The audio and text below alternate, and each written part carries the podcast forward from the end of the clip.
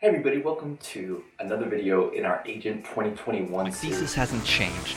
Every real estate agent needs to find the right fit. series. Chris Warbroker in charge of Eagle Realty here in North Myrtle Beach, South Carolina.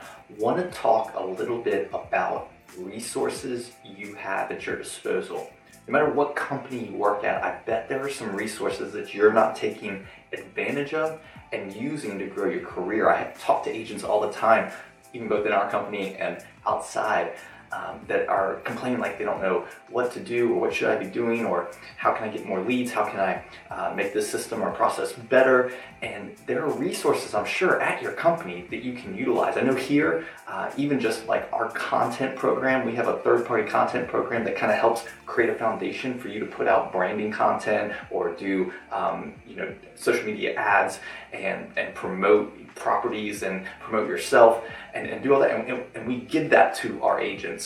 Um, also, things like our we have free lead programs. I know your company probably has lead programs. Do you take advantage of these opt-in lead programs uh, to to kind of get that ball rolling with new leads? Do you take advantage of the resources of the people, the agents in your office, or even just you know the brokers or managers you have access to to to glean from their knowledge or come alongside you to help you with your strategy?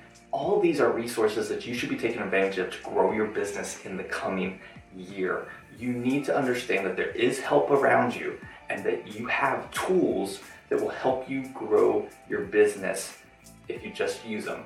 And that's the biggest thing. There are so many resources out there, even just Google, YouTube, there's so many things that can help your career, but you have to decide to use the resources at your disposal to grow your real estate career. If you don't use them, it's, it's a useless tool, right? Tool can do great things, but only in the hands of somebody who's going to actually use it.